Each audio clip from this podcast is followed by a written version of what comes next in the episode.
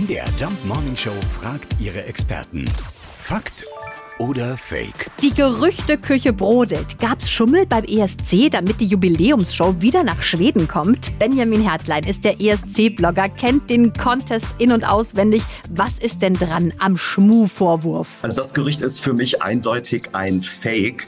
Äh, Loreen aus Schweden hat ja sowohl bei den Jurys als auch bei den Televotern äh, in ganz Europa äh, relativ gut gepunktet, war bei den Jurys auf Platz 1, bei den Televotern auf Platz 2 und ähm, also so äh, ja knapp 40 äh, Televotings über ganz Europa irgendwie zu manipulieren, plus dann noch alle Länderjurys, da müsste man schon äh, relativ gut sein und deswegen scheint mir das eher ein Fake zu sein. Ähm, vor allem sieht es für mich so aus, als wären eben die Fans, die gerne Kerja aus Finnland weiter vorne gesehen hätten, in dem Fall vielleicht schlechte Verlierer.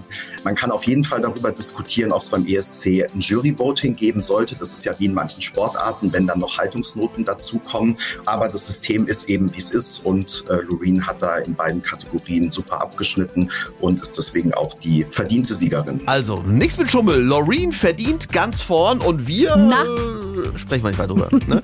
Dieses Jahr wird alles besser. Ja, ja. Bestimmt. Fakt oder Fake? Jeden Morgen in der MDR Jump Morning Show. Mit Sarah von Neuburg und Lars Christian Karde. Und jederzeit in der ARD Audiothek.